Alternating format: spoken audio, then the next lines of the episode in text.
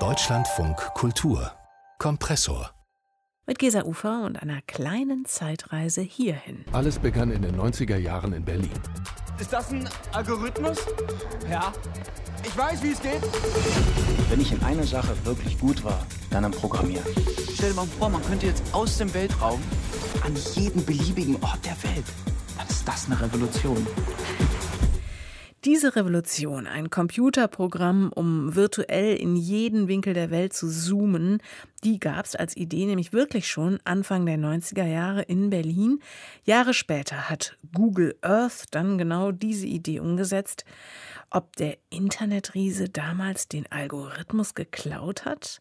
Genau dieser Frage spürt jetzt eine neue Miniserie auf Netflix nach. Die startet heute und aus der haben Sie auch gerade einen kleinen Ausschnitt gehört. The Billion Dollar Code heißt die Serie. Und mit dem Regisseur und Co-Autor Robert Thalheim haben wir hier im Kompressor gesprochen. Wie sind Sie eigentlich auf diesen ja wirklich fantastischen Stoff gestoßen? Ja, unglaublich. Ne? Das ist eine Geschichte, die man echt nicht kennt.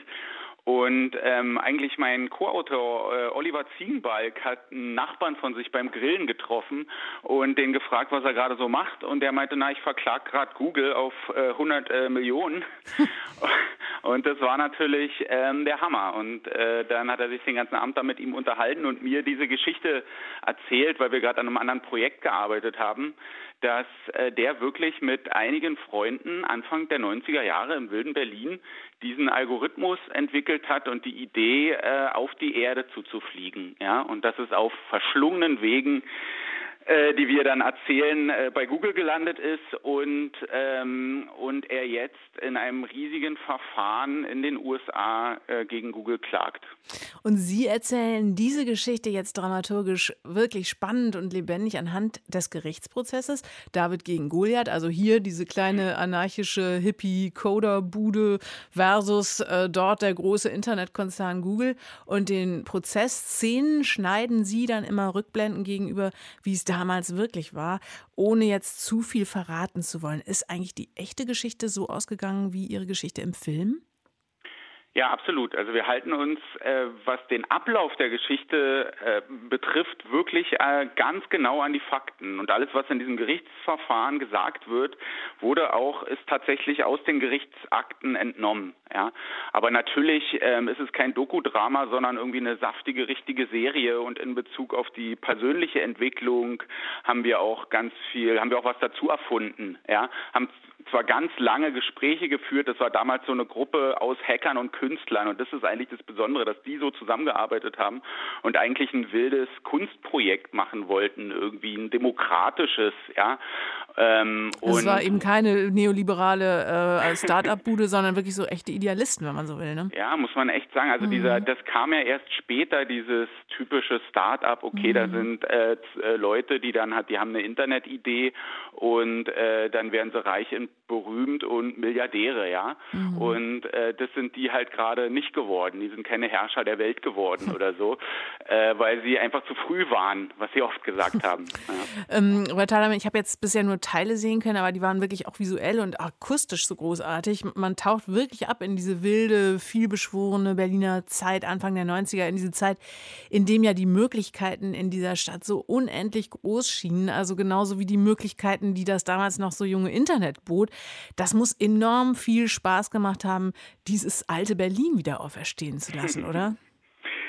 Ja, also da muss man auch ein bisschen, das ist nicht nur Romantik, sondern also ich habe selber auch so in Erinnerung und das haben die auch immer erzählt. Also das war vor allen Dingen dieses Freiheitsgefühl, ne, nach der äh, Öffnung der Mauer und dass irgendwie ganz viel möglich ist und sich ganz viel verändert. Und ähm, das haben wir natürlich versucht auferstehen zu lassen.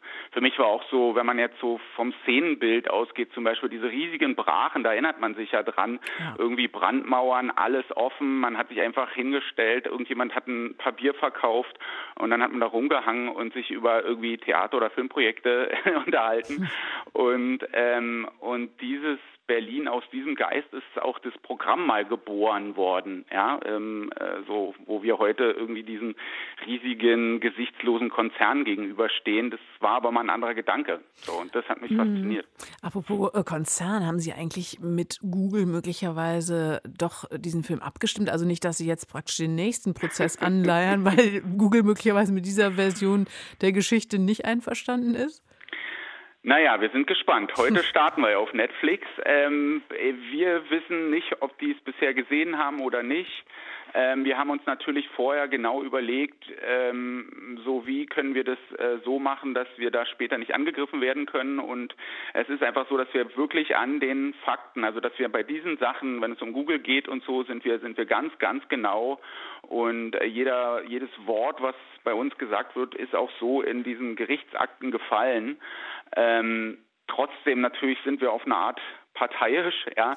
ähm, äh, und auf der Seite, Seite unserer, unserer Jungs so erzählen wir halt emotional und ähm, sind jetzt einfach auch äh, sehr gespannt. Also auf jeden Fall schaffen wir das, glaube ich, ihre Geschichte jetzt zu verbreiten.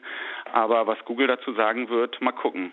The Million Dollar Code, die neue Netflix-Miniserie von Oliver Ziegenberg und Robert Thalheim, ist ab heute zu sehen. Mit dem Regisseur Robert Thalheim haben wir hier gesprochen. Ganz herzlichen Dank. Super, vielen Dank.